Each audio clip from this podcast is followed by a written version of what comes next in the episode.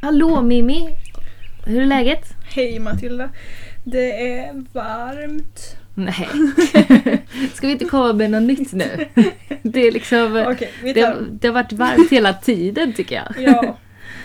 Okej. Den här podden börjar bli liksom präglad Ja. av torka och bara nej Värme allt går så gnäll. dåligt. Ja, alltså vi, vi måste bli lite mer positiva nu på den. så att vi inte tappar alla våra lyssnare. Där de bara, nej, de bara sitter där och gnäller på att det är torrt Och att det är varmt. och att det är varmt. Ja. Ja. Nej, okej. Det är bra. Fast jag har ätit tårta i fyra dagar. Så att jag är nöjd. Hur är läget själv? Det höll sig liksom en halv mening med det positiva. Eh, jo men det är bra. Jag har blivit med, med höns. Mhm. Med kycklingar kanske? Med kycklingar. Ja men det är väl en, en liten typ av höns. Ja. Mm. Jo. Ja, du säger ju höns om alla. Ja, men jag tänker att höns är liksom själva djurarten. Mm. Och sen så är ju liksom, så Så- är det tuppen, hönan och kycklingen. Så. Ja. Precis som man säger får eller kor. Ja, Alltså, det har du för sig rätt. Höns. Ja. Mm. Yes. Ja. Så nu har vi, nu ska vi se, hur många är de nu? Sju stycken. Mm. Mm. Små kycklingar. Jag Tre. kanske hör dem pipa i bakgrunden. Ja, kan vara så. Om ni lyssnar riktigt noga. Mest kanske man hör pensionärsfläkten i och för sig. Ja, den, eh, den finns lite i bakgrunden också. Vi sitter eh, precis innanför mitt superstora växthus. Så vi sitter inne i huset för det är så, det är så varmt. Oj, oj, oj, det är så varmt. Men just här eh, var det svalaste platsen som inte lät så mycket från massa annan apparatur man har i, i huset. Eh, Men kycklingarna är nere i växthuset. De vill gärna ha det lite varmt och mysigt så här i början. Inte för varmt bara, men Lagom varmt. Ja, nere där de är på golvet så är det lagom svalt för Mm. Mm. Mysigt. Ja, Känns det bra? det känns väldigt bra. Mm. Åh, vad jag har saknat dem. Jag kommer på mig själv med att bara sitta och dumglo på dem allt för länge för att jag ska våga säga hur länge det är. Alltså jag tycker det där är ett så spännande beteende att bara kunna sitta och dumglo på saker. Ja, Jag kan inte det. nej, äh, Oskar lyckas också. Jag kan inte. det är jättemysigt. Ja. Och jag behöver det. Alltså jag kallar ju det för soggtid. Sitta och glo-tid. Och alltså, nu ska man inte överanalysera för mycket. Men, men det var i höstas som jag liksom fick en ny dipp där då jag började må ganska mycket sämre. Och det sammanfaller ju med att vi... Bristen på såggtid med höns. Ja, för då så flyttade våra höns. Mm. Kanske. Kanske kan det vara så att det här är vägen tillbaka. Vi får se. Mm. Men de här eh, små, små söta kycklingarna, då, alltså, det, det är nästan som man kan se dem växa.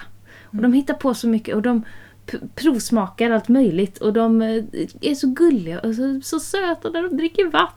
Det, alltså det, är så, så himla mysigt. Och jag bara sitter där. Jag hoppas de överlever allihop. Annars, annars vet jag inte vad som kommer hända. Lite så. Ja, ja men det... Mm, Det, det känns som det är så här, den sista lilla repändan du klamrar dig fast vid. nej, riktigt så illa är det inte. Nu vill vi att de ska klara sig. Mm. Det hoppas vi på. Eh, De två st- äldsta har fått namn. Eh, Karlsson var. Karlsson och mormor heter de. Jag har ju varit väldigt, eh, ehm, jag vet inte, hård kanske. Med att det är jag som döper djuren. Mm. Så, det har varit mitt motto. Annars dör de, har jag sagt. Ja. Ja, eh, nu har barnen fått döpa ja. dem. Så, Men det kanske krävs ett trendbyte. Ja, kanske. Ja. Men, Gamla vanor är inte alltid bra vanor. jag tyckte det var bra att de ändå fick eh, egen namn. Alltså att det inte blev liksom Pipis. Eller Kycklingis. Eller Fjunet. Eller något. Utan att det, det är Karlsson. Mm. Och sen är det mormor. Mm. Det är lite rejält tycker jag. Ja men det, rejäla namn behövs. Ja, mm. Annars får de inte döpa dem. Väldigt selektivt. Ja. ja men det är bra. Härligt. ja, så det, det känns väldigt eh, skönt. Att bara kunna sitta och glo på sina små djur. Man behöver det. Bara kunna... Zooma ut. Ja men det är en slags mindfulness i det tror jag. Mm. Folk vill så här sitta På tal om det, du hade ju testat yoga. Ja, Alltså det här, alltså, jag- vet inte riktigt Matilda här. För att jag tycker du har baktalat yoga och alla former av så här mindfulness och det här liksom lilla hälso... eh, tänket som gärna är sammankopplat med typ yoga. Raw food och, och sockerfritt och sånt där. Ja men det, det är ju bara att jag, att jag gör det. Att jag, eh, Det är bara för att du själv ska känna dig lite bättre. Det är för att jag själv inte har haft har kunnat klara av det. Just. Alltså jag, jag tänker ju, inte varje vecka, men nästan varje vecka att nej, jag måste sluta med socker. Det här går inte. Jag kan inte äta så här mycket socker. Jag mår inte bra av socker. Det här, jag mår jättedåligt av att äta så här mycket socker. Mm. Men jag har ju inte den disciplinen. Och då trackar jag ner på de som lyckas. Moget va? Mm. Mm. Lite så är det. Ja. Ja, mm. Så att jag tycker det är egentligen väldigt bra av det. Men Du eh, är egentligen lite avundsjuk. Du skulle också gärna vilja vara en sån sockerfri människa som kan göra solhälsningen i regnet. Det Ja. lilla regnet som kommer. mm. ja. Eller någon form av, jag vet inte om det finns någon regnhälsning. Jag Nej. tror inte det. Nej. Jag har aldrig stött på den. Alltså det är ju, man kan ju göra solhälsning varje dag nu för att den är ju alltid här. Varför har du börjat med yoga? Eller varför, varför la du upp en bild på dig själv när du gjorde yoga? Eh, för... Jag fattar grejen med att göra yoga. Eftersom jag har pysslat en del med yoga. Ja. förstår jag precis. Men... Jo, men jag, jag har också pysslat lite med yoga innan. På gymnasiet hade vi yoga som en del i, i lektionerna. Just att vi höll på med solhälsningen. Eh, jag gick i sån teaterestetisk linje. Mm. Och då höll vi på en del med, med det och fysisk teater och den biten. Eh, Så jag har testat på det, jag vet att jag tycker om det, jag vet att jag mår bra av det. Sen får jag inte till det.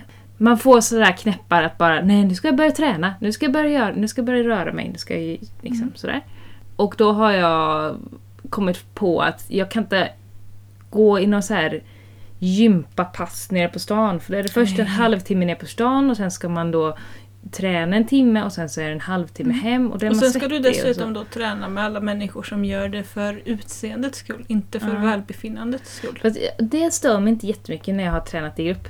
För Nej. det gjorde jag när jag Så jag bodde inne i stan. hatar ju folk så jag tycker det är skitjobbigt att träna Ja, jo i men grupp. jag, jag måste ju ta med mina glasögon när jag Mm. tränar i grupp. Så att jag ser inte folk riktigt. Gud vad, vad bra! Ja, så att det, men... Jag, jag kan ju inte koppla bort, alltså jag ser ju varenda så här smårörelser folk gör liksom. Ja, ansiktsuttryck och, och färger och känner av känslor och här saker hos folk. Liksom. Jag bara kopplar bort helt. Jag tar av mig Ja. glasögonen och sen så är jag, då tror jag också att jag är anonym, att ingen känner igen mig. Men det, jag märker ju inte när de sitter snett på mig eller så. Nej, just, Heller. ja, jag, jag borde vara född med synfel. Ja, det, det är inte helt fel. Nej. men, men så att, jag- vet ju att det funkar för mig också, men det funkar inte med livet så som det ser ut nu. Att träna på det sättet. Så då måste jag hitta någon träningsform som funkar där hemma och då har jag tänkt att ja, men man kanske kan hitta någon så här YouTube-film, några sånt. Träna framför datorn, framför en skärm. När man inte kommer på själv vilka övningar man ska göra eller hur man ska göra. När det är tråkigt att springa fyra varv runt huset. Typ. Mm. Dessutom Ehm. är det bara roligt att springa runt huset när det regnar så man kan köra vattenhinkar samtidigt. Precis, annars är det bara Mm. Och det har trist. varit väldigt svårt att få till de, de stunderna. Ja, det har inte lyckats i år Nej. alls. Nej. Men då, då så, nu blir det här en jättelång utläggning, men det, det, kan, det kan behövas det också. Apropå det där med gymnasiet, så har jag en gymnasiekompis. Vi har inte pratat tror jag sen, på riktigt sen vi slutade gymnasiet för många år sedan. 12 år sedan. Eh, Men hon har gått med nu och hon har varit med i VM i fridykning. Hon är en av världens bästa fridykerskor genom tiderna liksom. Coolt. Ja men det är rätt coolt. Och hon har startat en blogg. Nicole Edensbo. Edens, ja jag vet, jag, jag har ju liksom inte träffat henne med det efternamnet. Jag har ju bara läst det. det. Hur uttalar man det? Nicole är hon alltid för mig. Mm. Hon i alla fall. Hon har startat en blogg och där skriver hon en del om yoga och mindfulness och fridykning och träning och kost och shit liksom. Mm. Sånt. Och då så tänkte jag, jag frågar Nicole. Har du någon bra yogavideo? För att när jag letar så hittar jag bara jättetråkiga. Och då tröttnar jag att leta. Det måste vara mycket bilder höll jag på att säga. Men Ja, förlåt. ja men så. Det är liksom trist. Så då så skickade hon en länk med en jättebra liten eh, yogafilm Ja. till mig. 20 minuters pass. Som heter, nu, nu sitter ju alla som har Ja. samma problem här och bara Ja, men jag Vad vet inte, kläckte då? Jag vet inte vad den heter nu. Okej, vi Ja, får länka den Ja, sen. jag får länka den på vår, på vår Facebook och vår Instagram. Kan vi dela Ja. den på något sätt. Ja, hittar du den kanske vi kan lägga upp den i blogginlägget också. Ja, det kan vi göra. Om vi kommer ihåg den här gången. Ja, ja precis. Jag får skicka någon länk. Ja, men det, det hittade jag. Och då så gjorde jag det och det, det kändes så bra. Mm. Det var så himla stark och pepp och bra. Och sen så tänkte jag, jag måste ta en löjlig bild. Jag tar bild med kycklingar och jag som gör yoga. Det blir väl kul. Så höll jag på och typ Alltså en av de här kycklingarna höll på att omkomma i en selfie-relaterad olycka för att jag ville ta en yoga och kycklingbild. Du är så en ond människa. Ja, dålig. Ja, men, alltså, jag, när man tar bild på sig själv då måste man ju mickla med, så här, ställa upp. Höll du på Telefonen. att mosa den i höftvecket eller något? Ja men typ, alltså jag skulle så här, sätta upp kameran och så trycka så på självutlösa knappen så, och så måste man ju då så här, skynda tillbaks och sätta sig i en naturlig fridfull pose och så måste kycklingen också vara med i den här fridfulla Som hinner posen. slappna av med... Ja. Mm. Mm, och så måste man ju ta om det så här 4, 5, 6, 7, 8 gånger så att man kan få den perfekta bilden. Och då var det en gång som kycklingarna liksom, de sprang ju runt där. Och så eh, när jag hade riggat upp kameran uppe på saftmajan liksom så trillade kameran ner och kycklingen var precis där under och den bara äh! Så den fick kameran på foten!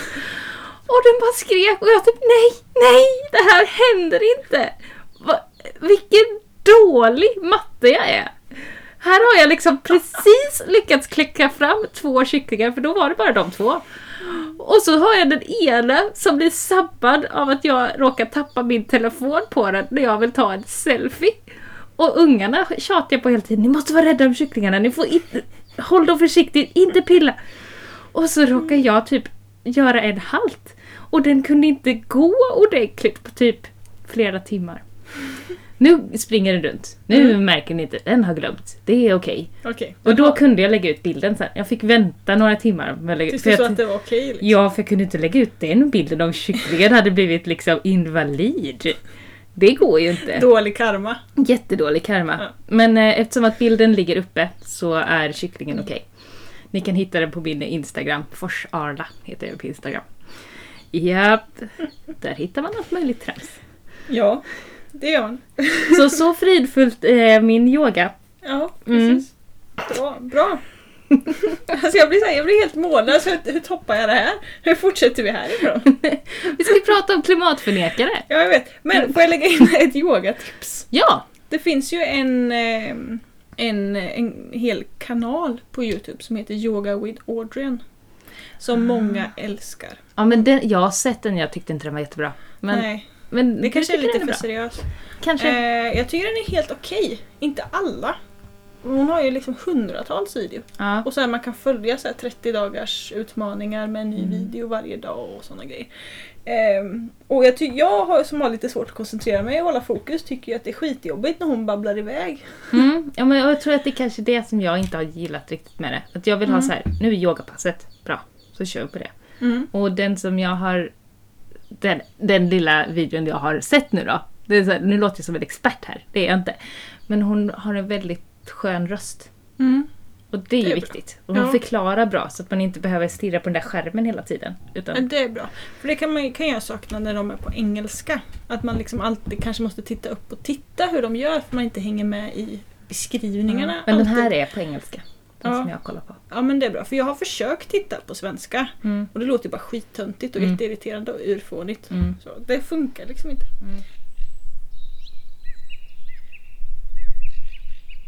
Ska vi gå vidare till klimatförnekarna och dagens eh, tema? Dagens te- Ja, gör det. Ja. Vi kan inte prata yoga. Ingen odlingspodd. Jo, Eller jo. jo. Jag tänker att det kanske är en väldigt viktig del egentligen. Att det här mindfulness Mm. när det kommer till klimat och miljö och eh, att inte hinna allt man vill hinna slash att inte göra allt man borde göra. Mm. Att inte leva till fullo inom Mm. så här situationstecken. Den enda som vi inte kommer bli av med genom hela vårt liv är ju oss själva liksom. Mm. Så då måste vi ta hand om den relationen. Mm. Som vi pratade om förra gången, eller förra, förra gången, när vi pratade om att hushålla med sig själv som resurs. Just det. Precis. Mm. Det gjorde vi förra. Alltså jag blev jättesugen på att göra yoga nu. Ja, men jag, kan skicka, jag skickar länken där vi har spelat in klart här. Ja, det får du faktiskt göra. Mm. Måste bara vänta till midnatt så att temperaturen är normal. Precis. Det måste man göra. Mm. Mm. Nattyoga. Blodmåneyoga. Så, såg du blodmånen förresten? Nej, vet du vad? Vi har ju haft... Eh, min dotter har ju fyllt år. Mm. Så att vi har ju liksom haft kalas och varit iväg och firat med släktingar och här grejer. Så att eh, den där blodmånen, jag sov sen drygt en timme när den visade sig, eller två till och med. För att jag slocknade stenhårt Jag efter såg, kalas. Mm. jag såg den lite mellan några träd sådär. Men eh, jag tyckte det var, eh, det var mycket snack och lite, lite magi faktiskt. Ja, okej. Mm. Jag kan tänka mig det. Ja. Ja, nej, nu... Bryt, nu hoppar vi mot klimatförnekarna. Mot klimatförnekarna, hur brukar du reagera när några kommer och säger att det här med klimatförändringarna inte finns? Att det bara är påhittat, det är helt naturligt och nej men det är väl inte så konstigt. Eh, jag brukar vara så här. Eh, är du helt jävla dum i huvudet och varför kan du inte ta in fakta? Brukar du säga det? Nej, jag brukar inte säga det. Jag brukar tänka det. Ja, precis. Där är jag också med. ja.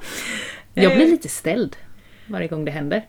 Ja, eh, det blir jag med faktiskt. Och jag blir lite så här. Men, men hur kan du... Va? Liksom. Mm. Eh, och sen blir jag ofta arg. Ehm, och jag blir ofta arg på folk som sprider skit utan källa. Mm. Och jag blir också ofta arg när folk liksom vägrar fatta sammanhangen. Mm. Och inte tar in den liksom stora bilden. Mm. Eh, men det är ju inte så himla bra egentligen. Nej. Egentligen borde man ju vara väldigt pedagogisk och ordentlig och bemöta det där på ett bra sätt. Ja. Jag tycker att det finns tre olika situationer, i alla fall som där jag möter eh, det där. Alltså, Alltså du sysslar ju med politik och jag tänker Ja. att ni inom politiken säkert möter på... Du, du möter säkert betydligt fler sådana människor och påståenden än vad jag gör. Ja, och det, det är väl därför jag också har funderat på just att det finns tre olika plattformar, i alla fall i min vardag, för det här. Att det är antingen så möter man det på nätet. Folk delar eh, konstiga Facebook-inlägg och liksom... Typ så här, lilla landet Sverige spelar ingen roll i hela världen. Varför Ja. ska vi ha så högt bensinpris? Precis, och massa trollkommentarer liksom på det. Mm. Så det finns en, ett sätt att liksom hantera folk på nätet. Sen finns det de som man träffar sådär eh, i, i verkligheten. Bara sådär som nu när, när jag har kalas och någon börjar prata om att det här med klimathotet inte finns. Precis, apropå det. något annat. det Liksom. var ju varmt för 2 500 år sedan också. Ja, precis. De har inte tänkt riktigt, kan man hoppas. De har dåliga åsikter, de är, de är inte... De är dåligt undergrävda. De har ju inte fattat det stora sammanhanget. Nej, de har, de har liksom inte bara punktplockat saker liksom. Som, det är ju sant, det var varmt för länge sedan också. Vi har haft klimatförändringar förr. Skillnaden är ju varför de sker idag. Precis. Och hur det påverkar oss. Ja. Så det finns de, och sen så finns det de som jag möter i politiken. Och de har ju ett syfte. De Mm. är pålästa. De vill driva någon annan linje. De vill liksom, de har ett budskap, de är farligare. De är inte kanske de farligaste, jag vet inte. Det är svårt att skilja mellan vilka som är liksom som är värst. Men de som man träffar i politiken, eller de som jag träffar i politiken och, och som tycker andra saker. Där är jag mer inställd på att bemöta dem och argumentera med dem och käfta med dem. Och jag vet också att de kommer inte ge sig och de vet att jag kommer inte ge mig. Så att där, där, är liksom, där står det egentligen still men vi måste utkämpa den här striden. Fast varför måste ni utkämpa den striden? För det är inte, de, de kommer du liksom aldrig övertyga. De kommer aldrig förändra sitt Jag kommer inte övertyga dem just där och då. Nej. Eh, och, men jag kanske sår ett frö i dem som sen växer upp och blir något annat. Så de byter parti. Ja, eller så ändras liksom... Alltså, saker händer på vägen liksom och de kan Mm. göra sin egen tolkning och sen så kanske de kommer på att ja men det där var ju bra sagt. Och det vet jag, för det händer liksom. Att Mm. saker som jag har lagt motioner om eller diskuterat om för 10 år sedan, för 12 år sedan och som var helt nej! Det går inte alls! Det är verklighet idag. För Mm. att opinionen har ändrats. Så nej men det är klart att vi ska satsa mer på cykelinfrastruktur. Det är inte så många som är, är emot det längre som det var för bara ett tiotal år sedan. Så att det, liksom, det förändras även om man får mothugg direkt och då måste jag strida för det då. Även om jag kommer få nej då. Just det, så tänker du att långsiktigt så kommer det ändras. Ja. Mm. Precis. Så att det är de, politikerna är liksom ett, och sen är de på nätet och sen är de i verkligheten.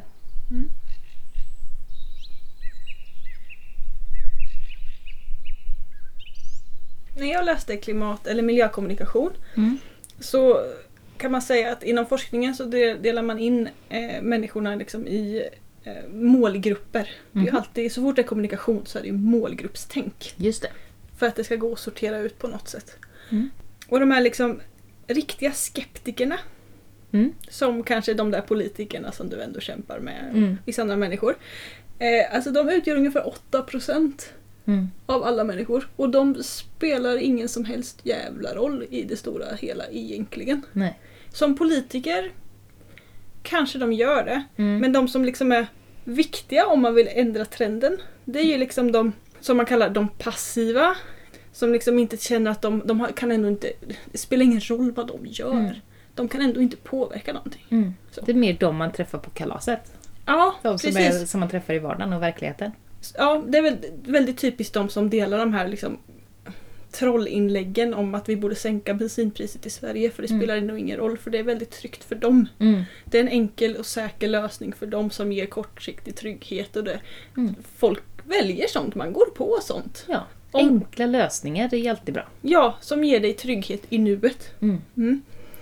Eh, sen finns det liksom också de nyvakna som liksom de kan vi också stöta på på nätet. Mm. Om man går in på typ så här Facebookgrupper som miljövänligt vardagsliv eller sån här Mm. och bara Jag har precis insett att... Ah, du vet så här. Att jag måste plastbanta hela mitt hem! Ja precis, eller vattenbristen, shit jag måste eh, jag måste ju använda mitt så här, gråvatten till att vattna mina växter med. Vad kan jag använda för diskmedel om jag inte vill få gäss som är miljöfarligt Mm.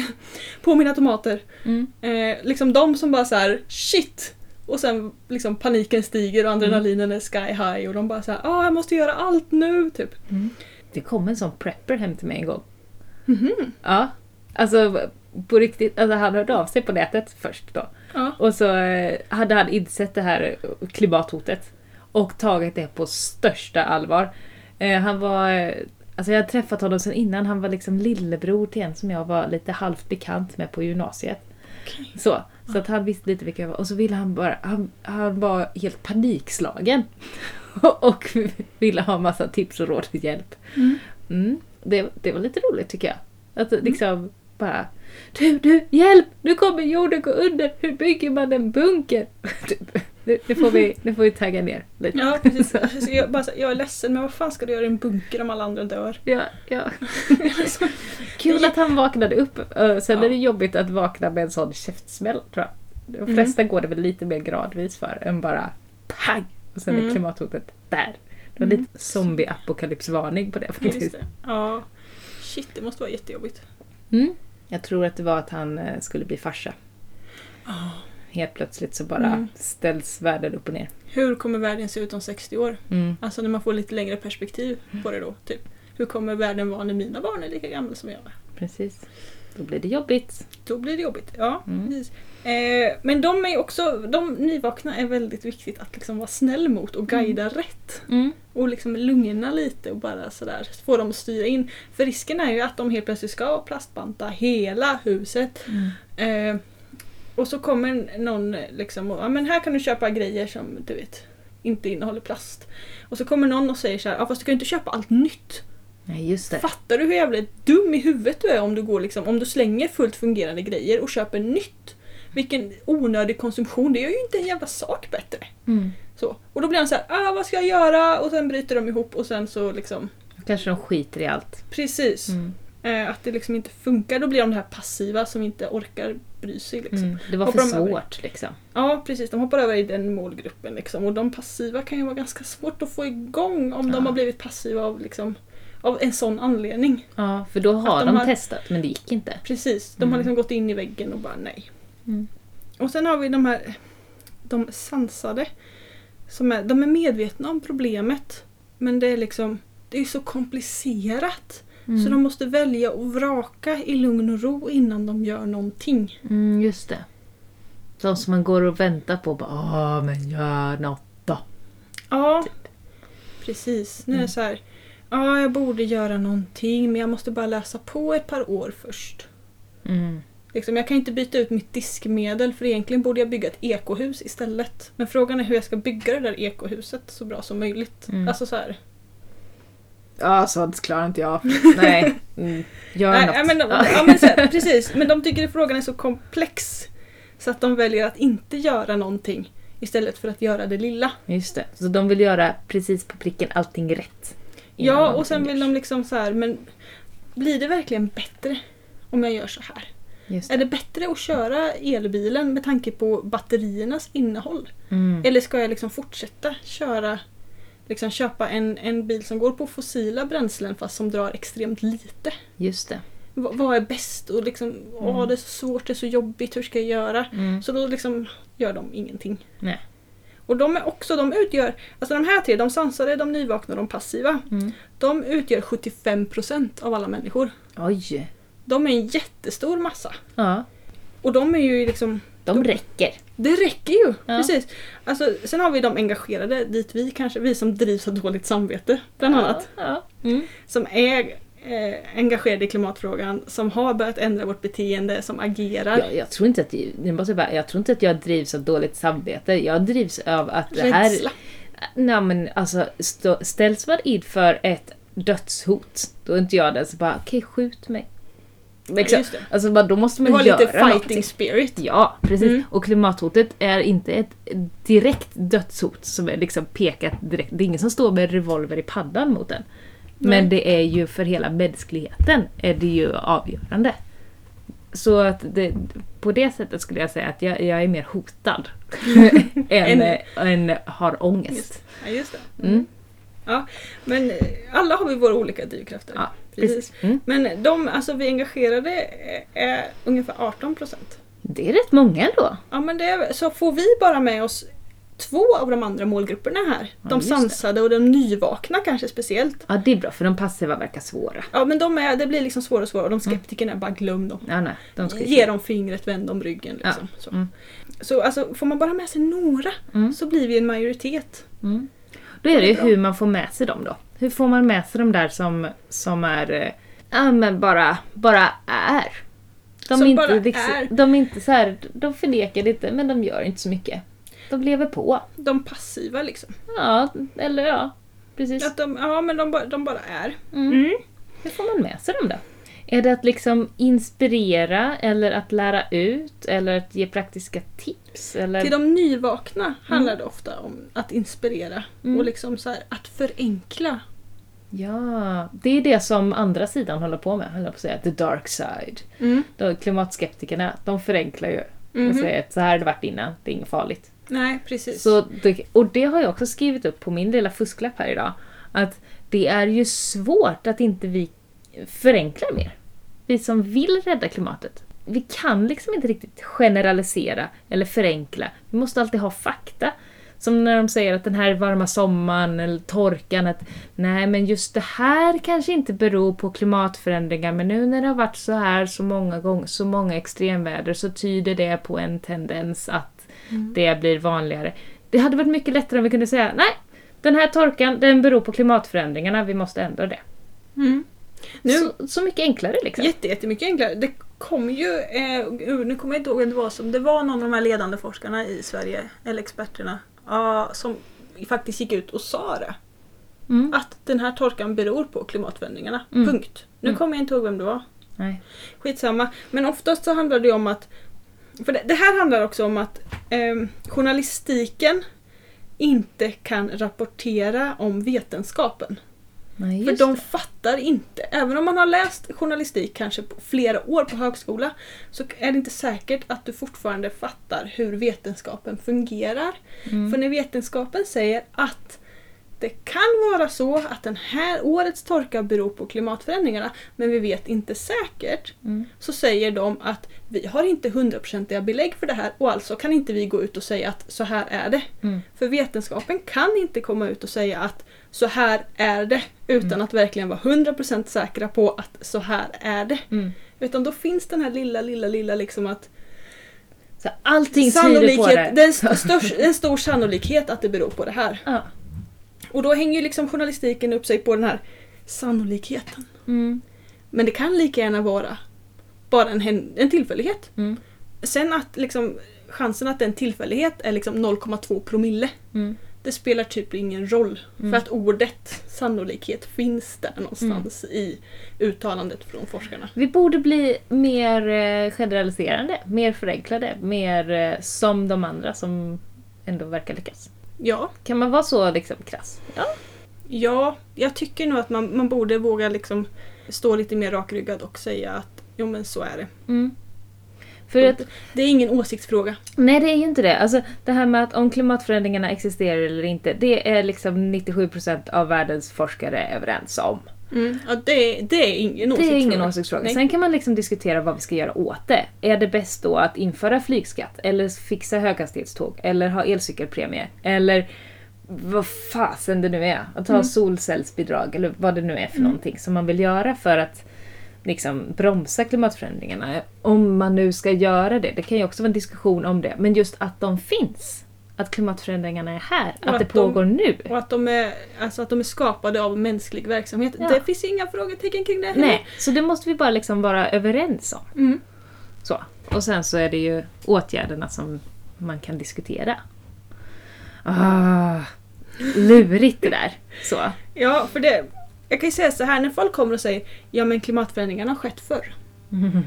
Eh, Ja. Dinosaurierna dog ut till exempel. precis, och det har gått... Alltså, Det det, gick har väl inte blivit, så bra för dinosaurierna får nej, och det har blivit varmare och kallare och det har liksom... Temperaturer och sånt har pendlat upp och ner. Så när kommer de här och säger att ah, men vi är bara i en så här... Det kommer en ny istid snart. Vi är bara inne i en sån här liksom värmebölja nu. Och så kommer det vända tillbaka för så ser ju liksom klimatet ut om Mm. man ser historiskt. Att det har gått kallt, varmt, kallt, varmt, kallt, varmt. Mm. Eh, grejerna med de tidigare klimatförändringarna Mm. är ju att dels har väldigt mycket dött ut. Ja. Så. Det Och- gör det nu också. Ja, Ja. precis. Det är ju det, sjunde, sjätte stora massutrotandet som pågår just nu. Ja. Men grejen med de tidigare, när det har kommit liksom värme och köld och sånt, det är ju typ att vulkaner har haft gigantiska utbrott. Mm. Så att det liksom har ändrats, hela liksom balansen i systemet har rubbats. Mm. Det är ju inte så att det liksom har blivit varmt och kallt och sen har livet pågått i lugnt och frid. Så här, folk eller djur har fått lite mer päls och sen har de klarat istiden och sen blir det varmt igen. Och Mm. så, utan det har ju liksom varit drastiska förändringar där jorden har blivit mer eller mindre obebobar. Mängder av växter och djur har dött. Och sen de få som har klarat sig har utvecklats till något nytt. Kackerlackan klarar sig alltid. Jippi. Mm. jag vet inte riktigt. Nej. Ja, ja, men Mm. precis. Och nu så är det vi som är bovarna bakom det. Istället för vulkanutbrott så är det våra utsläpp nu. Mm. Liksom. Eller meteoritnedslag. Eller, ja. Ja, något sånt. Mm.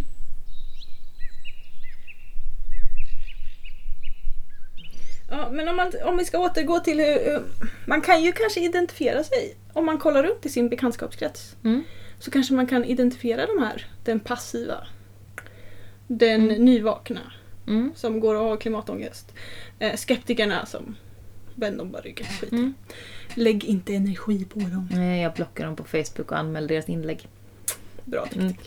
Alltså möter man på de sansade så är det så här ofta att de behöver liksom uppmuntran. Mm. Så här, ah, men du pratar om att byta bil, hur går det för dig? Mm. Det är en jättebra fråga att ställa. Mm. Så att man liksom... Att Skicka någon liten länk till någon liten biogasbil någonstans. ja, precis. Eh, eller lite. ge dem en tomatplanta eller två. Mm. Och liksom bara så här. Här får du så slipper du köpa i affärer som har fraktats. Mm. Liksom så små saker. Och sen hur går det med tomaterna? Får du någon skörd? Och Mm. Lite sånt. Egentligen så här normalt beteende för hur man bryr sig om sina medmänniskor. Mm. Egentligen som vi kanske har tappat bort ganska mycket idag. Mm. Det är inte fel med, fel med att bry sig om folk på riktigt. Och det bästa tycker jag är om man bryr sig om folk så här face to face.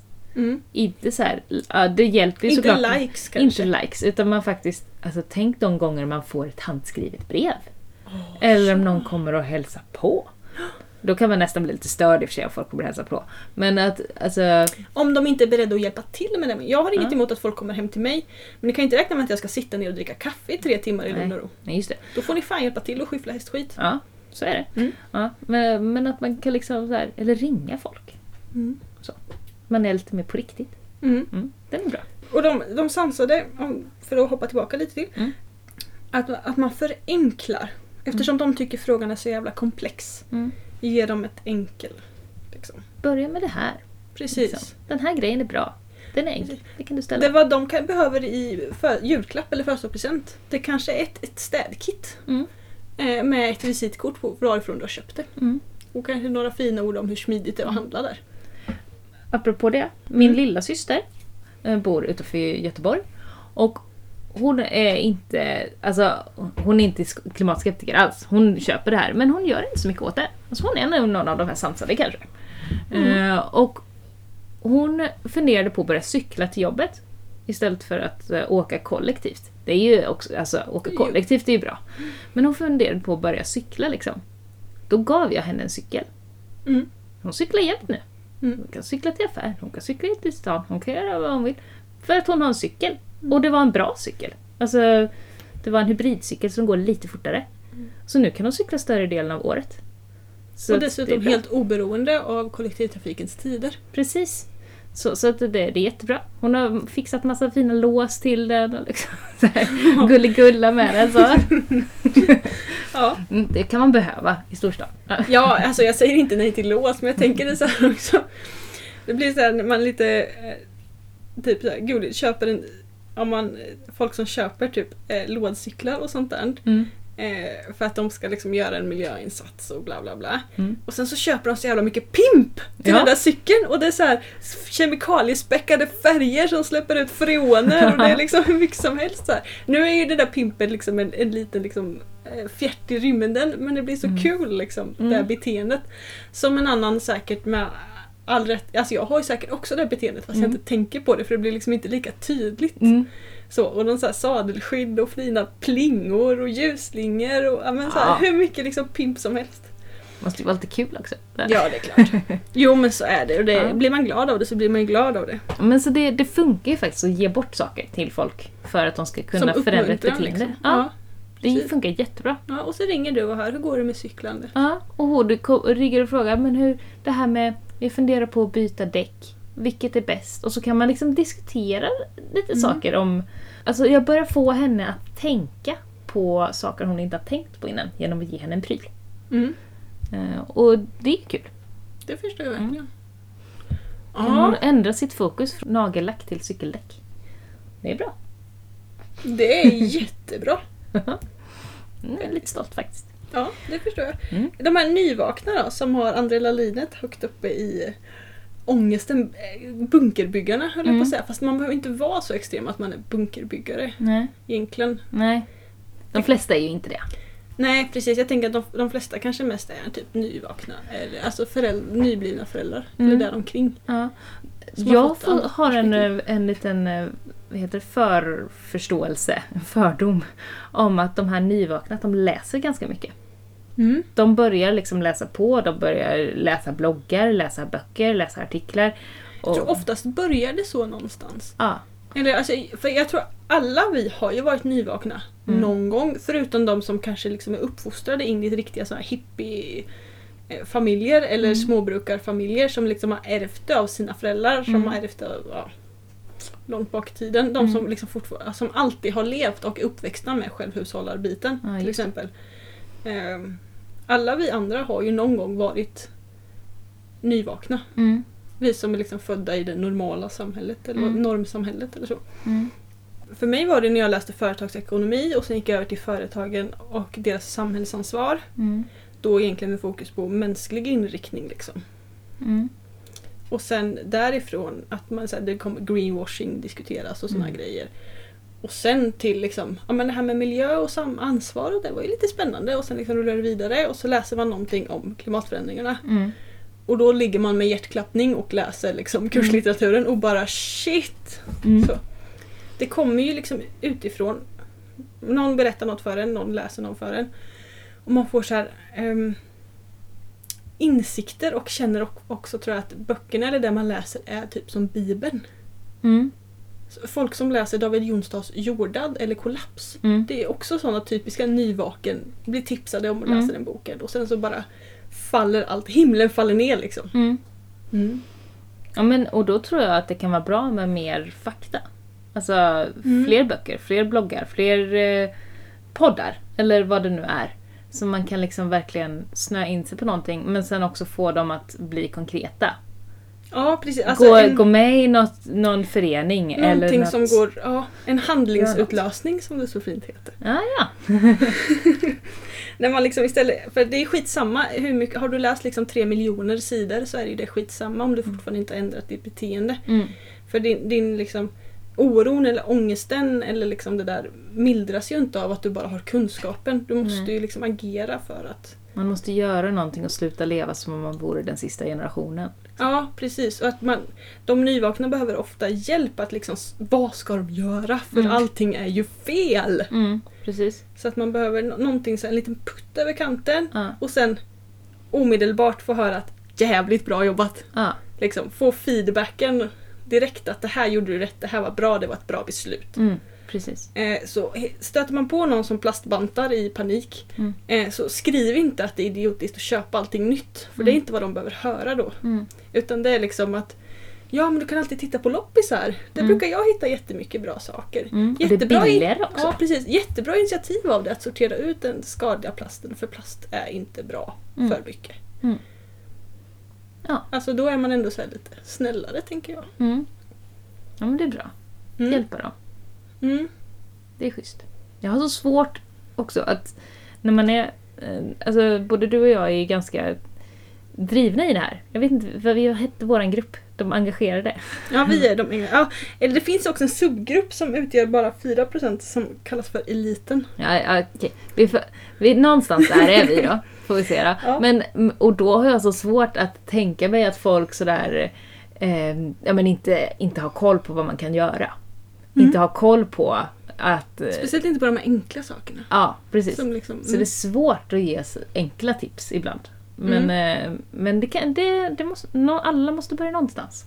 mm. Det är viktigt. Ja, en annan, alltså jag blir alltid lika förvånad när jag ser att folk handlar Yes diskmedel. Det är jättekonstigt. Jag bara såhär, det, det, fin, det finns ju... Åh, känner jag så här, va? så Ja, blir jag helt ställd. Så. Ja, eh, och de, här, de passiva med då? De som liksom... Passiva heter det väl? Passiva. Passiva. Ja, passiva. Mm. De som bara så här, nej men det är väl ingen idé att jag gör något. För lilla jag spelar väl ingen roll. Ja. Det är så en ansvarsförskjutning. ja, världen kommer ändå gå under. Ja, precis. Mm. Eh, och då kan man i och för sig diskutera vad ansvarsförskjutningen beror på. Om det är för att de liksom verkligen inte tror att de spelar någon roll. Mm. Och det blir också så här. All utveckling har väl drivits av enskilda människor som har kämpat, som har Ja. gjort förändringar, som har Ja. fått med sig fler. Så alla kan förändra. Mm. Eh, men för att liksom få dem att agera miljövänligt så Mm. ska man ofta eh, koppla ihop det så här. Ja men du vet, om du handlar kläderna second hand så sparar du ju pengar. Just det.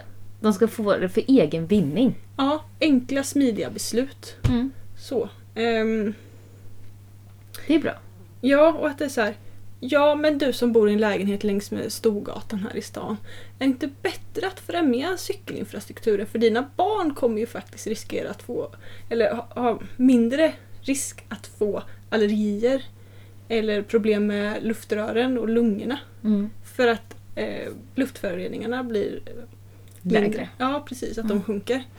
Det vinner, alltså, det vinner ju jättemycket på. Mm. Eller typ, ja men skulle inte du tänka på blodtrycket? Sa inte läkarna det sist? Mm. Ta cykeln istället. Mm.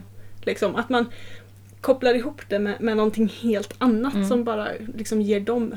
Gör en Vinst. fråga till dem liksom. Ja, precis. Och att det verkligen också att det är enkla beslut som är bra för något annat än liksom den diffusa miljön. Mm.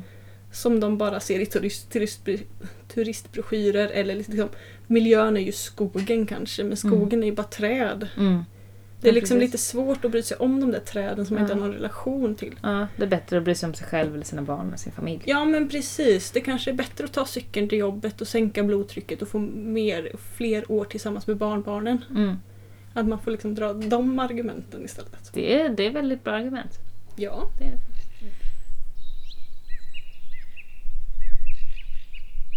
Jag funderar på det här i skolan.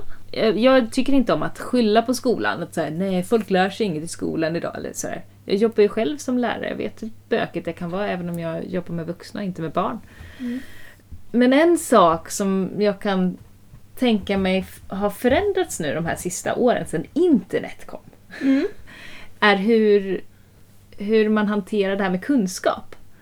Att det handlar en hel del om att man lär sig att hitta kunskap. Och inte så mycket om att lära sig alla Sveriges landskapsdjur. Eller Just liksom så här, att kunna Du kunskapen. rabblar inte, rabblar inte kungar Nej, utan att du får reda på vart, alltså källkritik och vart du kan hitta pålitliga källor och så. Mm. precis. Att man ska kunna... Alltså, ja, man, man kan inte Navigera det. i informationssamhället. Ja, precis. Mm. Man kan liksom inte sakerna mm, på riktigt utan man kan hitta dem när det behövs. Mm. Ja, Och det tror jag kan vara bra, men samtidigt så kan det ju också göra att om man då är som internet är, att det är liksom skilda bubblor. Att det är väldigt olika verklighetsuppfattning. Och har man då inte en baskunskap, har man inte en, en bas om vad naturen betyder, vad det är för system som måste funka för att vårt klimat ska klaffa, eh, då är det ju väldigt lätt att lita på något som man har läst på Flashback. Mm. Liksom. Så att det, det kan också vara en sak som har förändrats genom eh, bara nu under den här generationen. Sen vi slutade gå i skolan. Typ. Mm. Ändå är det ju de unga som eh, verkar bry sig mest om klimatet. Mm. Och som verkar vara bäst på källkritik. Ja, så det, det, det är liksom en liten så här, ah, är det här bra? Fast det verkar ju som att det funkar. Ja, ja precis. Fast äh, ja, jag, håller, jag är helt enig med dig där faktiskt. Mm. Alltså det är lä- lätt att falla in i, i liksom den första verkligheten man stöter på. Mm. Och att det stannar där. Mm. Och det kanske är därför också som klimatångesten hos unga blir större. För att den här kunskapshämtningen som man får när man väl börjar googla är så massiv. Det är så mycket som man kan göra. Men Ja. hur mycket orkar man göra? Hur mycket jag än kämpar med att ställa om mitt liv så, så kommer jag ju ändå inte vara klimatneutral. Nej, Och det, den det kommer aldrig vara tillräckligt. Nej, den, och den är svår. Liksom. Mm. Det är svårt med enkla lösningar i ett samhälle fyllt av information. Mm. Och Jag, jag tänker ju, den ångesten kommer väl också väldigt mycket av att, att de unga inte har makten. För att Mm. makten ligger fortfarande i någon annans händer. Mm. Och även om de kan påverka så ser de fortfarande liksom de dåliga besluten som tas. Mm. Som liksom, där de inte blir hörda. Mm. Och hur lätt eh, tidigare generationer eh, går på allting för att de har inte lärt sig källkritik. Ja, det är ju jätteskrämmande. Nu Aha. blir jag så här jättegrovt generaliserande. Men typ vad mina föräldrar och, och deras vänner framför allt och även vissa, i och för sig i min egen generation, men som kanske har gått samma... Det här, det här blir jättefördomsfullt och jättefult känner jag. Men jag kan uppleva att det finns en... Den här kunskapsnivån och källkritiken kommer med utbildningsnivån också. Ja men det gör det. Och vi bor i ett del av landet som, där utbildningsnivån är väldigt låg. Ja. Det är faktiskt så. Alltså, vi bor ju på småländska höglandet, vi bor ute på vischan. Och det är en mycket lägre kunskapsnivå här än vad det är inne i storstäderna. Mm, jo men så är det. Och det Sen är det en, det är en generell bild. Det är inte alla lantisar är inte dumma i huvudet. Nej, Verkligen och inte. de kan ju annat. kunskap. Ja, Ja. precis. Som inte är liksom högskolepoäng och sånt där. Ja. Men, men det är liksom skrämmande hur jävla dålig källkritik folk har. Mm. Alltså jag har haft diskussioner med vuxna män eh, där jag har liksom så här typ skrivit Ja, alltså jag vet inte riktigt om det här du har delat stämmer. Alltså källkritik kan ju vara bra innan man sprider saker vidare. Mm. Lite så, fast kanske med en annan formulering. Mm. Och de har svarat vadå, liksom, vadå, det finns inget att kritisera, han har ju rätt. Och jag bara, men det är, ju inte, det är ju inte personen som pratar i videon, det han säger som jag säger att du ska vara kritisk åt. Mm. Det är ju liksom vad, vad organisationen bakom vill få Mm. ut genom att få dig att dela det här. Är det en pålitlig källa eller har de något syfte? Har de en Mm. egen vinning? Ja, precis. Alltså att vuxna män, nu är jag jättegenerell för jag har nästan bara stött på det här hos män. det, vi kan säga att det är inte en fördom, det är för förståelse. Eller? Ja. Okej, ja, bra formulerat. Men att de inte kan skillnaden på att liksom vara kritisk eller tycka att någonting som någon säger är fel Mm. kontra att vara källkritisk Mm. och fundera över vad, varför ska det här spridas? Vad Mm. vinner den här personen på att jag ska sprida det här? Mm. Ah, det är lurigt. Alltså jag blir helt så här. Vuxna människor borde ha körkort för sociala medier. Nej. ja, de borde fan sättas i skolan igen. Ja. Mm. Ja, När de väl vaknar upp. Vad spännande det kommer bli. Fast de tillhör ofta skeptikerna också. Jo, jo, men, men eh, vi får inte räkna bort någon människa Nej, tänker nej, jag här. nej, nej, alltså, det, det är när de väl liksom... eh, När, när de- krisen är så in real life att det inte går att förneka den längre. Jag undrar vad de kommer säga då. Eller Tänk om kommer, man- kommer de vara de där som liksom när Titanic sjunker kommer säga nej jag tror inte på det här. Nej, så vi, liksom vi går blub, ner till baren blub, blub, blub, istället. blub. Ja. Mm. Kommer de fortsätta då? När det blir så pass uppenbart? Hur uppenbart Alltså måste jag det bli, tänker ju liksom? att den, den liksom uppenbaraste biten kommer ju komma när de här personerna har dött. Mm, Eh, liksom. mm, ja, Alternativt när de är så gamla att de kanske är typ dementa och ändå inte märker någonting. ja. Eh, möjligtvis att de kommer liksom ha grov, extremt grov ångest på sin dödsbädd. Eller tänka att nej fast eh, lilla jag betyder väl ändå inte så mycket. Så kan det vara med. Eller jag har ju aldrig hävdat Men något sånt. tänk om man lever vidare när man har dött så man liksom så svävar och ser liksom så vad som händer. Liksom. Så här utomkroppsligt liksom. Mm. Och du, du ser jordens förfall och klimatförändringar som bara välver över. Tror du att spöken kan ha ångest? Är det det du vill komma in på nu? Tänk om, säger jag bara. Jag säger inte att jag tror det, men tänk om. Mm. Ja. Ja. Fast å andra sidan, det finns ju också hon, eh, den här... Inga namn nämnda, men det finns ju en gammal dam som var med på nazisttiden som fortfarande står på... På deras lista ja. Ja. En av två kvinnor på det Nordiska motståndsrörelsens riksdagslista. Precis, och hon har ju liksom mig. levt i den historien men fortfarande förnekar den. Alltså det finns ju många, Mm. många eh, förnekare av förintelsen och sånt. Det spöket kommer få ångest. Ja, men jag tänker ändå att det liksom... Att de här skeptikerna och riktiga klimatförnekarna nu kan ju liksom benhårt hålla fast även när det liksom är... Alltså bevisen är så starka att det Mm. liksom egentligen inte går att säga något annat. Mm. Men att de fortfarande bara nej. Ja, det är lurigt. Ja, ville du komma någonstans med det där med skolan? Nej, nej men jag har bara vad- funderat på det. Att alltså, folk kanske har lite dåliga baskunskaper. Man får ju inte lära sig om ekosystemtjänsterna eller kretslopp på det här sättet i skolan. Nej. Du får lära dig om vattnets kretslopp. Ja, jag kommer ihåg från Typ. gymnasiet när vi skulle lära oss om Ja, men jag minns inte exakt vad det var vi skulle lära oss men vi ville höra lite mer om det här med evolutionslära på något sätt. Mm. Och då sa vår lärare att det får ni ta på religionskunskapen. Oh my god! Hon har gått i pension nu den läraren. Men det, Jag tänkte också bibelbältet. Hej! ja, ja, det bibelbältet. det. Så att det ja. Mm. det är olika från skola till skola. Ja, jag tänker att lärarna påverkar ju också. Mm. De eh, Man har väldigt makt i ett klassrum. Har man faktiskt. fruktansvärt och jag är inte alltid övertygad om att det är rätt personer som blir lärare. Nej, det borde man ha lite körkort. Det borde man, ja. Mm. Ja, men jag, för att återkomma till det, att jag, jag tror baskunskapen är för dålig. Och jag, eller i alla fall var för dålig när vi gick i skolan. Mm. Och att man fick lära sig liksom lite fel saker. Mm.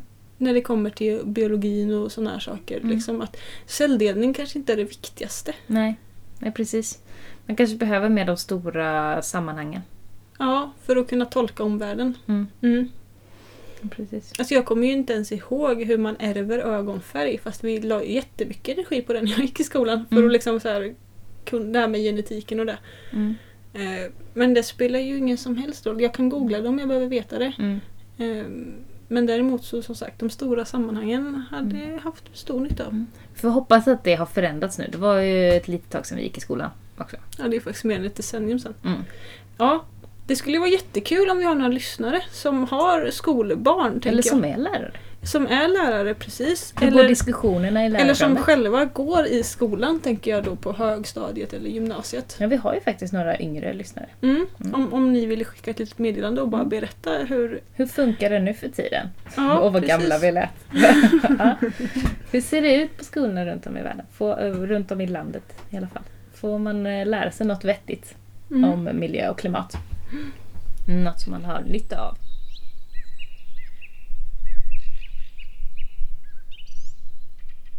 Jag funderar på det här också med att gå emot sin grupp.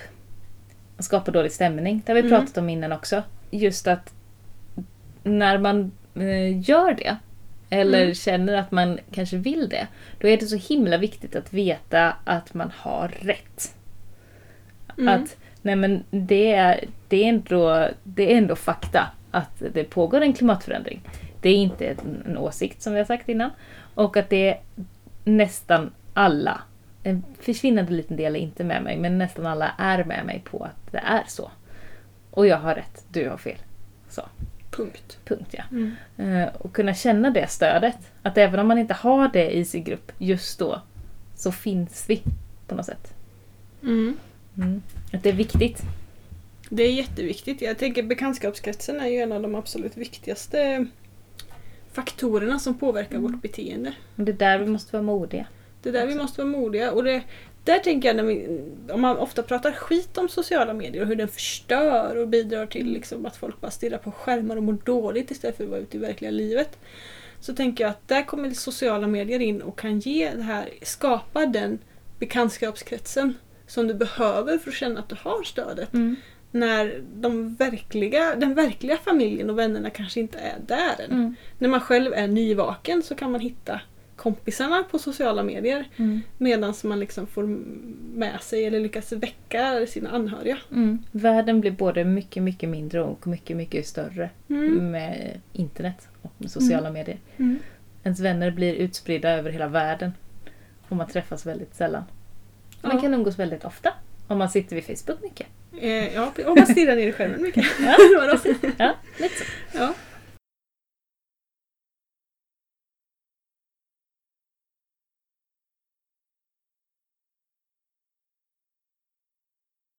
Det jag funderar lite på också med de här klimatförnekarna. De svåraste tycker jag är de som inte är genomkorkade. Just det, som kommer med motargument. Ja, eller de som... Alltså, det här är ju en vettig person egentligen.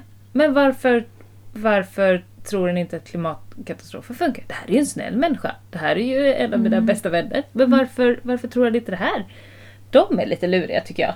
De man inte bara kan avfärda eller ignorera eller säga du är dum i huvudet. För det är de inte. Nej. De, de, de är bara felinformerade eller har inte velat inse eller sådär. Eh, De tycker jag kan vara svåra att bemöta. Eh, Hur tänker du kring det? Jag tänker att det här beteendet, liksom att inte vilja inse att klimathotet existerar, är ju en, en ren överlevnadsstrategi för våra Mm. hjärnor. Mm. Att liksom, finns det inte så är det inte farligt. Ska man ta dem i hand och säga det, det är okej, du kan förneka det en stund till, men det är på riktigt. Ja, Ge dem lite klimatterapi. Så här. Vi kan prata lite om din klimatångest nu. Jag lyssnar, jag finns här. finns här för dig. Ja. Jag har massa tips när du väl har insett att eh, klimatförändringarna finns. Jag väntar på dig. Ska man vara den där liksom överpedagogiska typen. Ja. Liksom. kuratorn i klimatångesten? Som de inte vill ta till sig eftersom att det finns ju inte. Alltså jag vet inte riktigt. Jag tänker att det är, så här, det är ju jättesvårt att få sådana människor att ändra sitt beteende. Är det bara att ignorera? Nej. Dä- Däremot så tror jag det bästa sättet att få dem att liksom vända om, Mm. det är att få dem att förstå varför de tänker som de gör. Att, Ah. alltså nu, nu, blir, nu är jag ute på lite djupt vatten, för jag har Mm. inte läst psykologi Nej. så, eller beteendevetenskap. Mm. Eh, men att det är så här, att du förnekar att klimatet finns, är Mm. inte det bara för att du är så jävla rädd Ja, hur det kommer det. påverka dina barn? Mm. Liksom. Mm. Att man så här, alltså att man får dem att förstå att, att deras tankesätt är ett, liksom en, en hjärnas sätt att skydda sig. Mm. Att man liksom måste försöka plocka ner den där muren i huvudet. Mm. Åh, och den är bra. Slå mot, mot barnen, höll jag på att säga. Ja, men jag, men, men den är, alltså när folk pratar om att ens, ens barn blir lidande, det, det tar ju någonstans väldigt djupt in i själen precis, på dina en. barn lider när du inte finns här att skydda dem längre. Ja. Dessutom liksom. Precis. Det är inte så här, du kan ju inte finnas där och liksom plocka bort dem från elden. Nej. För att du kommer vara död. Ja. Eller borta, eller Mm. liksom för du- gammal, för svag, för Ja. sjuk, för liksom... Och du har inte gjort något. Nej, du har inte försökt liksom förebygga det Mm. heller, utan tvärtom. Ja. För att det, alltså det blir så fruktansvärt mycket känslor. Mm. Alltså, och jag tänker att många människor som liksom förnekar klimatet eller som liksom inte vill ta åt sig av all information som finns om klimat. Mm. De undviker informationen för att det liksom hotar eller motsäger liksom deras här grundläggande liv och antagande om vad, Mm. som, vad ett bra liv är, om livskvalitet, om ekonomi, om liksom allting rubbas i grunden och då Mm. blir det ju så skitjobbigt att Mm. hantera. Mm. När, för vi vet ju, det har vi också varit inne på, vi vet vad vi har, Mm. vi vet inte vad vi kommer få. Nej. Det saknas ju liksom en berättelse om livet efter klimatkrisen. Mm. Eller liksom om hur gott livet kommer vara efter omställningen eller Mm. liksom hur, hur suveränt livet kommer vara när vi lever så vi kan göra med vår, de, klimatets begränsningar. Ja, och folk har en bild av att nej, men nu måste vi gå tillbaks i tiden för att kunna... Och det är ju inte det som är alternativet. Vi kan aldrig backa bandet och gå liksom tillbaks till någon slags förr i tiden-värld, utan vi måste ju gå framåt. Och då de som har upplevt den här förr i tiden-världen och gått vidare in i det vi har nu, de vill ju inte backa. Nej, För- min mormor säger bara att det var så mycket jobb. Ja, precis. Nu tycker ju vi är helt dumma i huvudet som funderar på att musta våra egna äpplen när du kan köpa Eldorados äppeldryck. Ja, så vi måste ju verkligen skapa en annan bild och inte tänka att det är något, en tillbakagång som är alternativet. Nej, precis. Och då blir det liksom lättare att så här. okej jag kommer inte ha så här mycket materiella tillgångar. Men jag, jag kommer ha tiden. Mm. Som betyder mycket mer egentligen. Mm. Och så. Det här valet mellan att bemöta klimatskeptikerna eller ignorera klimatskeptikerna, den ställs jag ofta inför. Särskilt på nätet. Ska jag bara scrolla vidare? Eller ska man gå in och börja argumentera mot trollen? Eller ska Mm. man blockera? Eller ska man anmäla? Eller hur ska jag göra? Ska jag bemöta dem på något sätt? Eller ska jag bara låta dem vara? Och få fortsätta käfta liksom? Jag tänker att det finns eh, flera olika typer av klimatförnekare. Det Mm. finns klimatförnekarna som lägger fram argument mot att klimatkrisen existerar. De som sprider fake news. Ja, men som kommer med det här, det var varmt för 2 500 år sedan också. Ja, precis. Eh, liksom så här, det här är helt naturligt, det är lugnt, det är ingen fara, bla bla bla. Och så finns det de som liksom som sprider klimatförnekande information som liksom är tryggande. Mm. Som gör att så här, ja men som går till dem, de blir de här passiva eller någonting så. Mm. Att det liksom men jag behöver inte göra någonting för att jag spelar ändå inte någon roll och klimathotet kommer typ inte påverka oss så Mm. mycket ändå. Eller så att det liksom... Eller Det är väl skönt om det blir lite varmare? ja, den Ja. här sommaren har varit jättebra för man har bara behövt klippa gräset en gång. Ja, ja, precis. Mm. Mm. Gulligt. Mm. Ja men att man kanske ändå på något sätt kan liksom så här, magkänslan kanske kan sortera ut om det här är en person som driver klimatförnekar liksom linjen Mm. Eller om det här är en person som bara liksom inte orkar ta till sig utan Mm. föredrar den enkla trygga vägen. Mm. Just det. Ehm, Ja, det är lurigt. Ja, klimatfrågan är ju så fruktansvärt komplex att det är skitsvårt att ta in den Mm. för alla Mm. människor. Mm. In, inte ens forskarvärlden fattar hur den hänger ihop. Nej, det är inte en efter, fråga liksom. liksom efter 150-200 års av forskning så fattar de fortfarande inte hur det hänger ihop. Nej. Det är ju liksom sjukt komplext. Ja. Men vi vet bara att det existerar typ. Mm. Och sen tänker jag att nu den här sommaren, i Mm. alla fall på mina sociala medier så har det spridits en hel del tabeller över värmekurvor och över liksom tropiska nätter och grundvattennivåer. Det var mycket kartor, en del, mycket tabeller, mycket siffror, mycket jämförelser med hur mycket regn det har fallit de senaste 200 åren. Vi har så olika Facebookflöden alltså. Ja, Det kan tänka mig. Det är få tabeller hos mig. Ja. och jag tänker att det- är ju sådana saker som liksom kan vara intressant för oss lite engagerade eller som har bakgrundsfaktan att kolla på och se liksom och förfäras över att Gotland har bara fått 7 mm regn. Mm. mot det normala 57. Eller Mm. vad det nu var. Siffror tagna helt ur luften där. Mm. Men för den som liksom inte är insatt så, så liksom, de fattar ju vad de ser.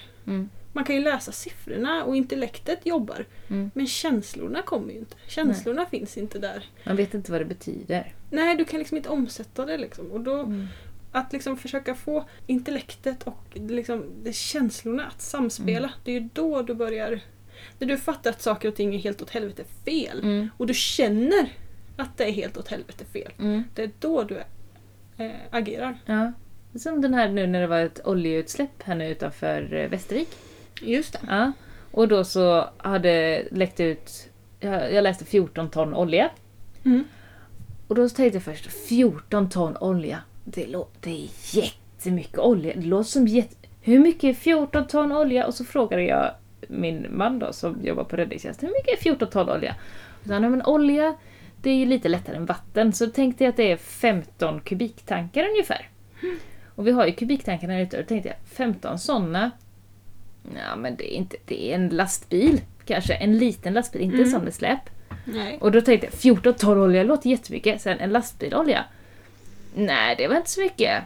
Eller så. Det lät, det lät inte jättemycket. Men sen så bara, men vad får det för effekt?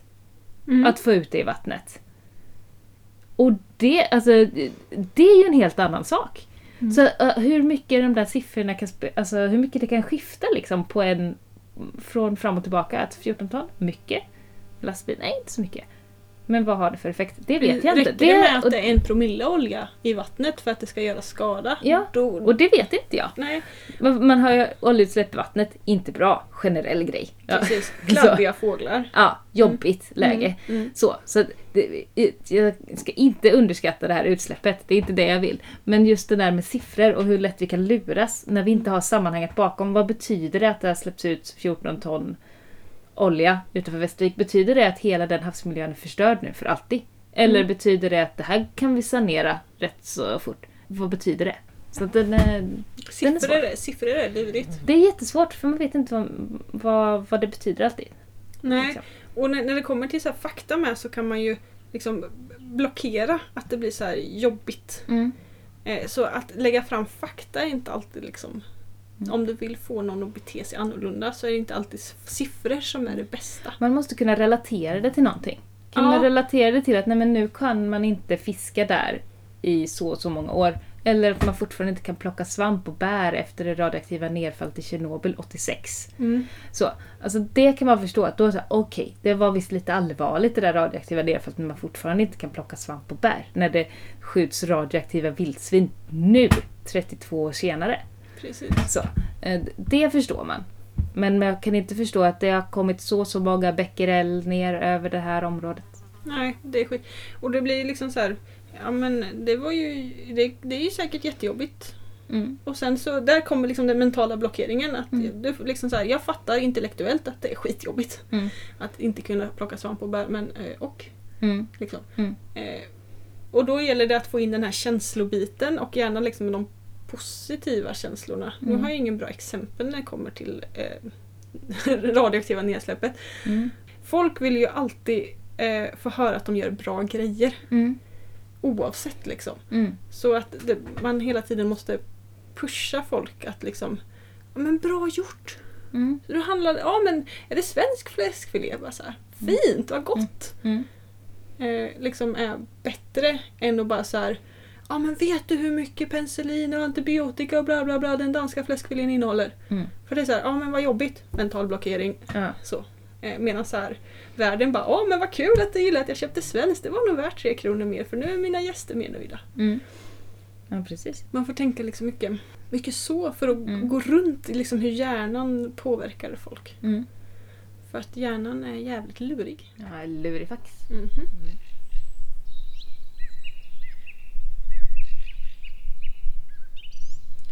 Vi har fått en bok Precis. för länge sedan. Alltså vi ligger så efter med den här bokrecensionen. Det har Ja, varit den fick vi i annat. slutet på april va?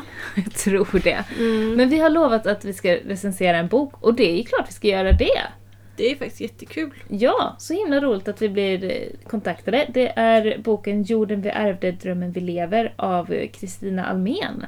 Brantas gård som vi också lottade ut i Ja. maj. Var det, va? Ja, det var, vad var det för tävling? Jo, det var någon... Nej, jag minns inte. Det var i samband med klimatriksdagen så hade vi en liten eh, tävling där och lottade ut ett ex av den här och så skulle vi också recensera boken. Det är Mm. klart vi ska. Och eh, om man vill köpa boken så kan man söka på Brantas gård och Jorden vi ärvde, drömmen vi lever, Kristina Almen, så hittar man den. Precis. Jag vet inte om den finns via bokhandlar. Nej. Utan det är nog direkt via henne. Mm, precis. via gården. Så den kan man köpa. Jag tänkte att det är så gulligt här när man öppnar den och så står det Lev din dröm och så är den signerad. Det är lite fint så. Eh, Men jag tänkte vi skulle läsa förordet till den. Mm. Är det bra? Jag kör det. Vi kör på förordet. Då ska vi se. Förord. Nej. Det finns många böcker om självhushållning, men jag tycker att de flesta är för djupa. Det är inte alla som kan eller vill slakta grisar hemma, ha stora växthus på tomten eller odla upp hela sin gräsmatta. Min tanke är att denna boken är att visa att man kan göra ganska mycket utan att behöva använda så stora resurser. Jag vill väcka ett intresse. Jag kommer inte gå in på djupet på till exempel hur man bygger en varmbänk, hur man slaktar en gris eller hur man tar sticklingar av vinbär. Vill man veta mer så finns ett otroligt verktyg för detta. Google. Vill man vara lite bekvämare, följ oss på sociala medier så berättar vi mer. I denna boken nosar vi på lite av de olika sätten som man kan bli självhushållande under en månad eller under hela året. Ingen kan göra allt, men alla kan göra något. Mm. Så inleds den här boken. Och sen så fortsätter den lite i samma stil. Alltså den är inte, precis som de säger, så är den inte djupdykande någonstans egentligen. Utan den snuddar lite på många olika ämnen. Det är lite recept, det är lite tankar om downshifting och det här med...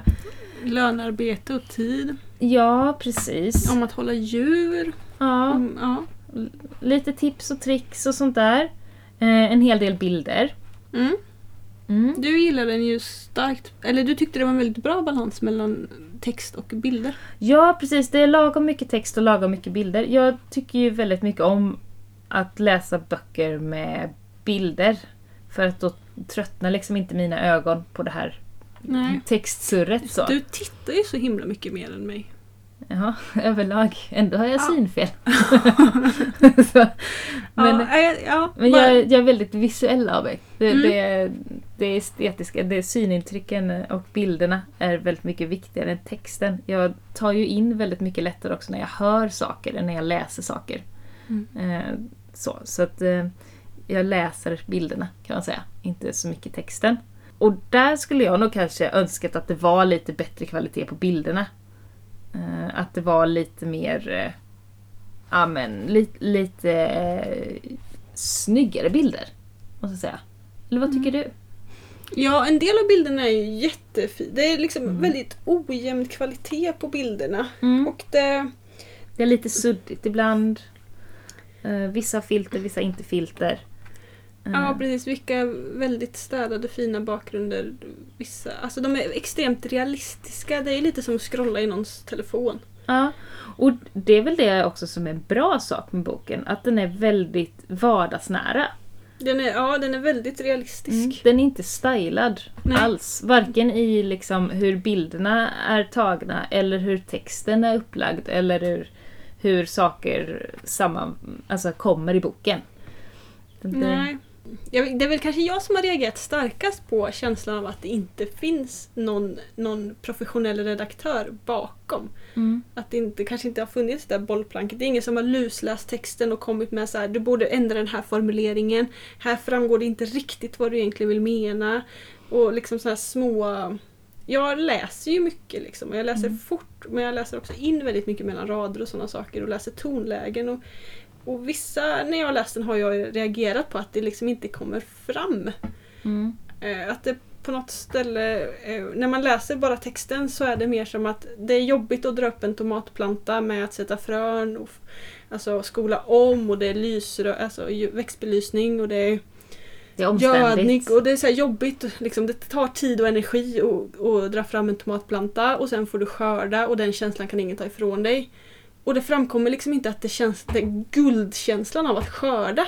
Utan det är liksom mer är att det är skitjobbigt att dra fram en tomatplanta. Ja. Eh, och där hade liksom kanske en, en professionell redaktör, om det hade varit liksom ett stort förlag i botten, hade de kanske ändrat den formuleringen eller legat på med en ändring där. Mm. Så att det hade framkommit tydligare vad man vill. Mm. Precis. Ja, och lite samma sak med bilderna. Att vissa är, vissa är, är mer inspirerande än andra. Kan vi säga. Så att det märks att det inte har varit liksom ett så här, nu tar vi en, en vecka och bara tar jättemycket jättehärliga photoshoot-bilder med bra kamera och bra fotograf. Liksom. Eh, Men det är också väldigt skönt att det är väldigt verkligt. För att om det är någonting det finns mycket av, då är det ju sådana här böcker som bara är jätteglammiga, som bara visar en bild av att det alltid är solsken och alltid är rensade rabatter och man kan gå runt i de här jättefina linneklänningarna. Husmorsklänning. och- Alltså jag får så här underbara klara bilder i huvudet. Ja. Så här leende kakfat med någon hemmagjord vinbärskaka. Ja, som man bara, man bara råkade slänga ihop sådär, där man hade så mycket tid för att ens barn alltid är så glada. Eh, det finns det ju väldigt mycket av. Och det här är inte riktigt så. Även om Nej. man pratar väldigt mycket om det här att ja, men det vi har det är tiden och med familjen. Och, eh, det är ändå den bilden hon tror jag försöker förmedla. Men det blir ändå så mycket vardag i liksom texten och bilderna att man kan se igenom det. Och se att det är inte bara fint väder och linneklänning utan det är också lite grådaskigt. Det är lite... Att man Jobbigt. Ja, och man städar inte överallt hela tiden på alla bilder. Liksom. Så. så det är både och. Vill man ha vardag Mm. så är det här en, en eh, bra bok. Ja. eh, Vill man ha inspiration så kanske det finns eh, andra, Andra böcker, böcker. som är mer inspirerande i liksom, bild och text.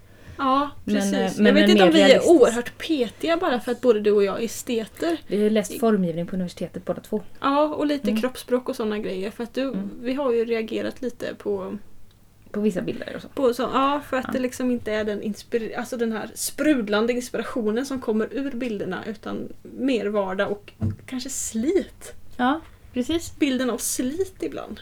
Vilket också är realistiskt. Ja, den är jätterealistisk. Det är liksom inte så enkelt Nej. att leva självhushållande och, Och idylliskt Hon och skriver ju och för sig i förordet också att det är inte att inspirera utan att skapa ett intresse. Ja, Som är, och att skapa ett intresse, nyfikenhet växer ju. mm, precis. Så det tror jag är bra. Hon har ju också längst bak här, nu bläddrar jag upp här, har hon eh, en eh, lista. Eller lite olika listor, men liksom Mm. fördjupningar med olika... Alltså man, man kan se en lista över olika bloggar, olika böcker. Så att hon liksom skickar den vidare. Vill du läsa mer om det här eller vill du veta mer om det så finns... Kanske inspireras vidare så finns det här. Ja, precis. Det här, det här är, den här jorden vi ärvde, drömmen vi lever, kanske visar mer ett alternativt sätt att leva. Mm. Alltså försöker skapa ett intresse för ett annat sätt att leva Mm. snarare än att inspirera eller att ge en faktagrund. Mm, precis. Hon visar liksom hur, skulle, hur funkar det att vara självhushållande i Sverige idag. Utan att kanske flytta ut på landet och hässja hö för hand och Mm, slå rågen med li och så. mm, utan att bli jättekonstig. Mm, precis. Mm, cred för det. Mm. De har ju en lista här med husbordskurer som jag också tycker är kul. Eller huskurer från husborden. Så här. Eh, Den är lite rolig. kan man kolla på. Jag kommer inte spoila den utan den finns här i slutet av boken. Så den kan man... eh, Är man intresserad av liksom huskurer mot eh, bananflugor, droppade stearinljus, och öronvärk vid förkylning och jag vet inte, gamla ägg. Då Mm. kan man köpa den här boken. Finns det en hus? Åh, nu blev jag... Ja. Den har inte jag läst, Huskuren mot gamla ägg. Nej, Nej, det står eller- gamla ägg som rubrik här. Jag Ja. säger inte mer om det. Den Nej. finns här. Mm. Eh, och det är alltså eh, Brantas gård, www.brantas.se.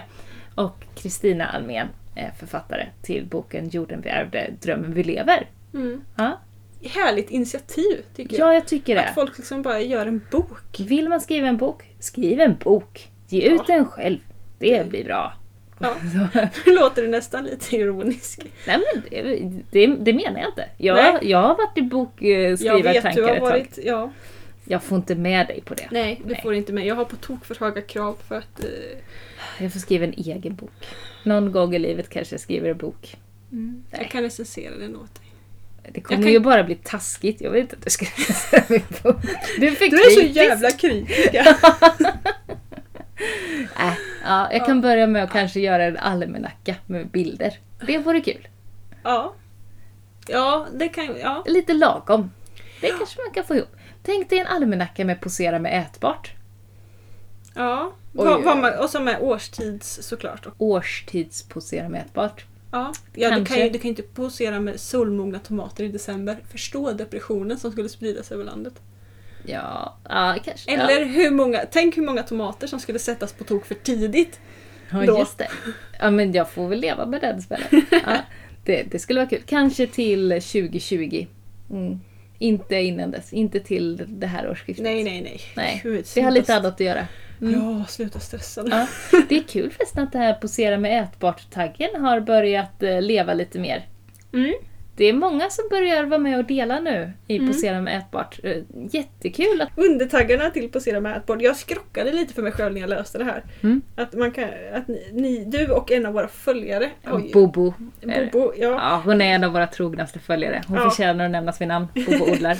hon är har skapat undertaggarna Modiskt med ätbart och ljuvligt med ätbart. Precis. Alltså det var ju att jag, jag skulle ju ta en bild på mig och en savoykål. Mm. Och så funderade jag ju på hur ska jag ta bäst bild på den här savoykålen och mig? Och så testar man ju lite olika, vilken är bäst? Så kunde jag inte välja vilken är bäst. Är det den här jag ser alldeles ljuvlig ut? Eller är det den Jag tycker ut? nordiska. Ja, För att du ska ändå ätat. ja, ja precis, precis. Men just eh, kontrasten blir väldigt skön också. Ja, Så de blir bra tillsammans. Ja det blev de. Så då, då la jag ut Och jag den. tänker att det kan bli jättekul och med massa bilder på folk som börjar slakta där de äter. Liksom. Vi har ju lite svårt för det här med att vi dödar för att äta. Ja, Liksom. Men vi dödar ju även grönsakerna. ja, ja absolut. I rent eh, så. Mm. Ehm, Så de är kul. Och det, alltså Mm. det är många som, eh, som lägger ut bilder nu. Ja, den är ju himla fin. Den har ju blivit taggad i efterhand. Mm. Hon, det är inte den odlaren från början som har... eh, Mimmi visar upp en bild nu på en... Vad är det ens för frukt? det är en trombocino. En trombocino. Poserar med den i, i skrevet. Den ser ganska obscen ut kan man säga. Ja. Eh, och eh, den kan ni hitta om ni har Instagram och söker på och hashtag posera med ätbart. Mm. Eh, och eh, då så är det ju andra som liksom har eh, taggat, Taggat in, Ja, det är den. så kul. Ja, så det kan man göra också. Om man hittar någon som poserar med ätbart, skriv det då som en kommentar, posera med ätbart, så hamnar den liksom i, i den lilla gruppen. Mm. Ja, så det är kul. Fortsätt och eh, ta bilder eh, med det som ni skördar och skriv hashtag posera med ätbart så fyller Mm. vi på den hashtaggen. Det känns jättekul att se. Ja. Det är mycket kul. Mm.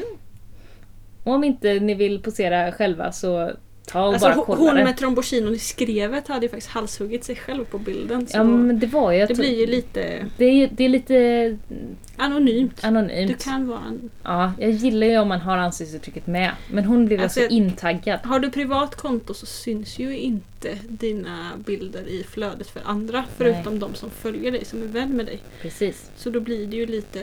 Det är lite privatare då. Du blir ju anonym. Mm.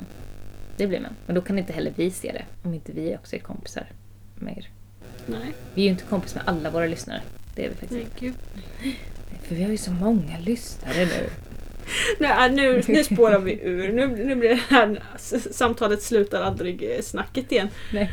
Nu ska jag åka hem och äta, äta pasta med tomatsås gjord på mina egna pastatomater. Det Oh! måste jag skryta om. Mm. Ja, det var skrytigt. Och zucchinin från dig, monsterzucchinin. Ja, den var som var obscen. som ett... eh, Ja, den var obscen, jätteobscen och eh, alldeles träig i mitten. Så Ja. att vi har fått skala den. Men Ja. den funkar ju kalasbra i så här eh, snålröra alla Sara Bäckmo-variant. Perfekt. Mm. Ja, får njuta av den maten. Ja, Jag får gå ut och leta och se om jag kan hitta något ätbart. Det kan jag nog. Det borde du. Du har väl tomat i alla fall? Mm, ja, en del. Yes, Ja. nu säger vi tack och hej på återhörande. Ja, vi hörs och vi ses på nätet. Ja, Hej då!